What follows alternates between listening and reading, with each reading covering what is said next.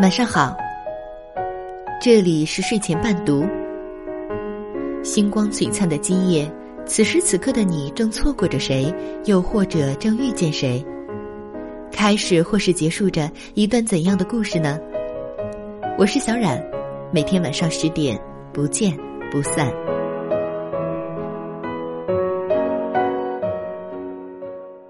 今天为大家带来的是。你才是值得自己奋斗终身的品牌。十年前我出道的时候，最常听到的话是：“这批年轻人真是不行啊，真是一代不如一代。”八零后既自私又叛逆。我们那一代人第一天上班都是从擦桌子开始的，你们已经够幸福的了。等到了这一代。我去高校做讲座，才刚刚大一大二的他们已经陷入了焦虑。已经有同学创业融资了，不混社群以后找不到好工作，既不能拼爹也不能拼颜值，以后怎么办？每一代的年轻人遭受的时代既相同又不同，不同的是时代要求的个人素质不一样，发展方向不一样。相同的是，当你走出校门，扑面而来的都是挫败感，都是不公平。最近看到一个台湾的视频，做了一个有趣的试验，把几份求职简历同时递给台湾企业界的各位大佬。为了公平起见，他们是看不到求职者姓名的，只能看到他们的履历。第一份求职简历，A 先生。被大佬们公认成绩好、学历漂亮，但是没有工作经验，被全员否决。这实在不是一份好履历，我不会用它。最大的弱点就是没有工作经验。第二份求职简历，B 先生，干过洗车员、面包学徒、菜市场学徒，却只有中学学历，再次被集体否决。他的学历没有竞争力，这样的人都不喜欢。第一瞬间基本上就刷掉了。第三份求职者 C，每个大佬拿到的简历都不同，但是每一个 C 都被否决了。这份简历很普通，二十九岁才工作不到一年，他每个工作都是工作一个月。三万二偏高，他才刚毕业。实验的最后是大佬们把遮住名字的贴纸撕掉，他们的表情充满了惊讶、震惊，最后是愧疚、惭愧。被吐槽学历好但没工作经验的 A 先生，其实是导演李安。他有一个漂亮的学历，但和电影无关的工作都不想做。宁愿当家庭主妇，一直在三十三岁之前都没有什么工作经验，直到三十六岁才开始真正拍电影。被诟病打工无数但学历低的毕先生，是台湾著名的面包师傅吴春宝。因为从小家境不好，他只念了中专，为了养活家人，各种工种都做过。可是现在，他的面包店开遍全邯郸。A 和 B 的真实身份已经够惊人了，但 C 的身份不只是惊人，因为每一个都是他们身边最亲密的人。被嫌弃简历普通、二十九岁才工作一年的，其实是自己最好的兄弟。一个月换一份工作的。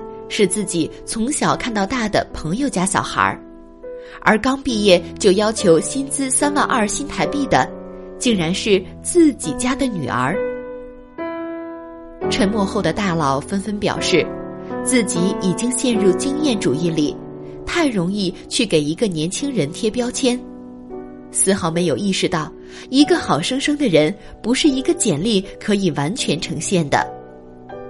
而身居要职的他们，很可能因为他们的傲慢、轻视、冷漠，就轻易毁掉了一个年轻人对自己的信心。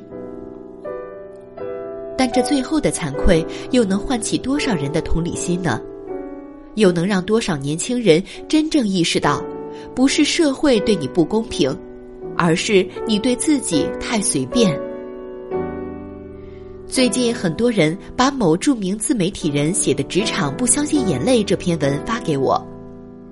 一个年轻姑娘因为每天要帮老板拿五趟外卖而向父母哭诉，而老板却在自己的公号上开篇就写道：“这种玻璃心丝毫不值得同情，因为老板的时间才是最值钱的。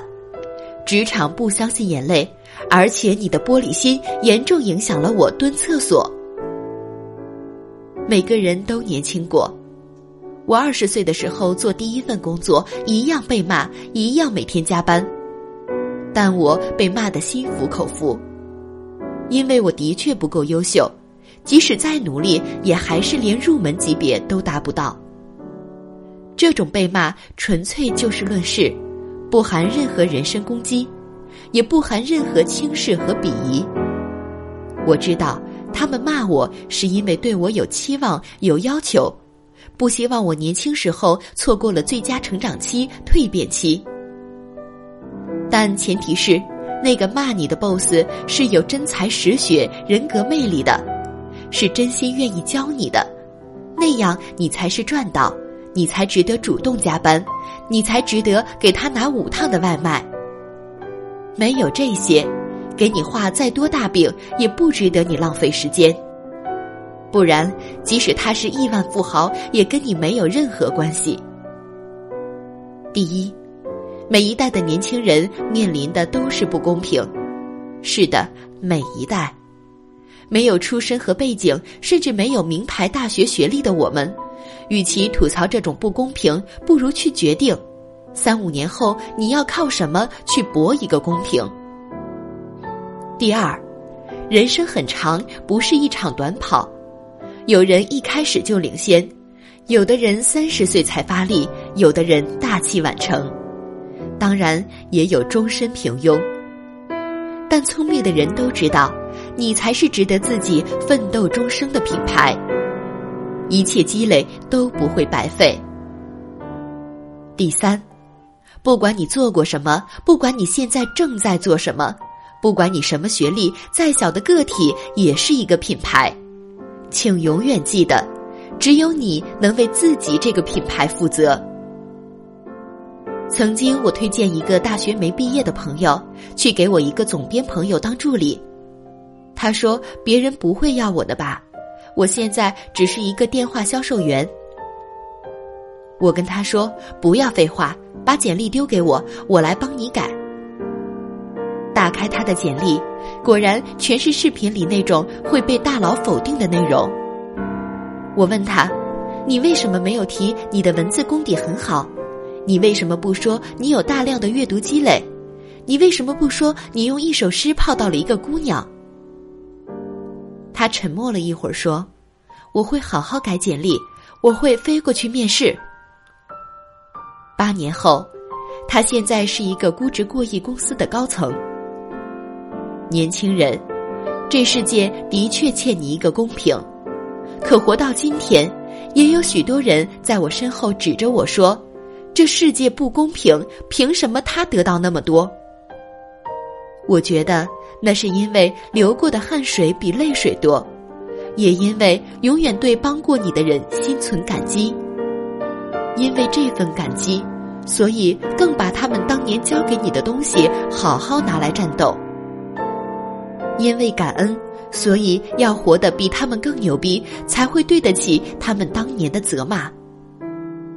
但我想，最大的幸运就是，我遇到了一帮觉得我和全世界其他人都不一样的读者，是他们让我看到自己具有更大的能量，可以对别人的人生带来深远的影响。所以最后，谢谢你们陪我走到今天。见证我成为今天的十二。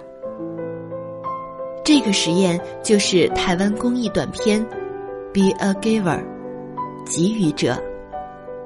再小的个体也是一个品牌，都不该被轻视。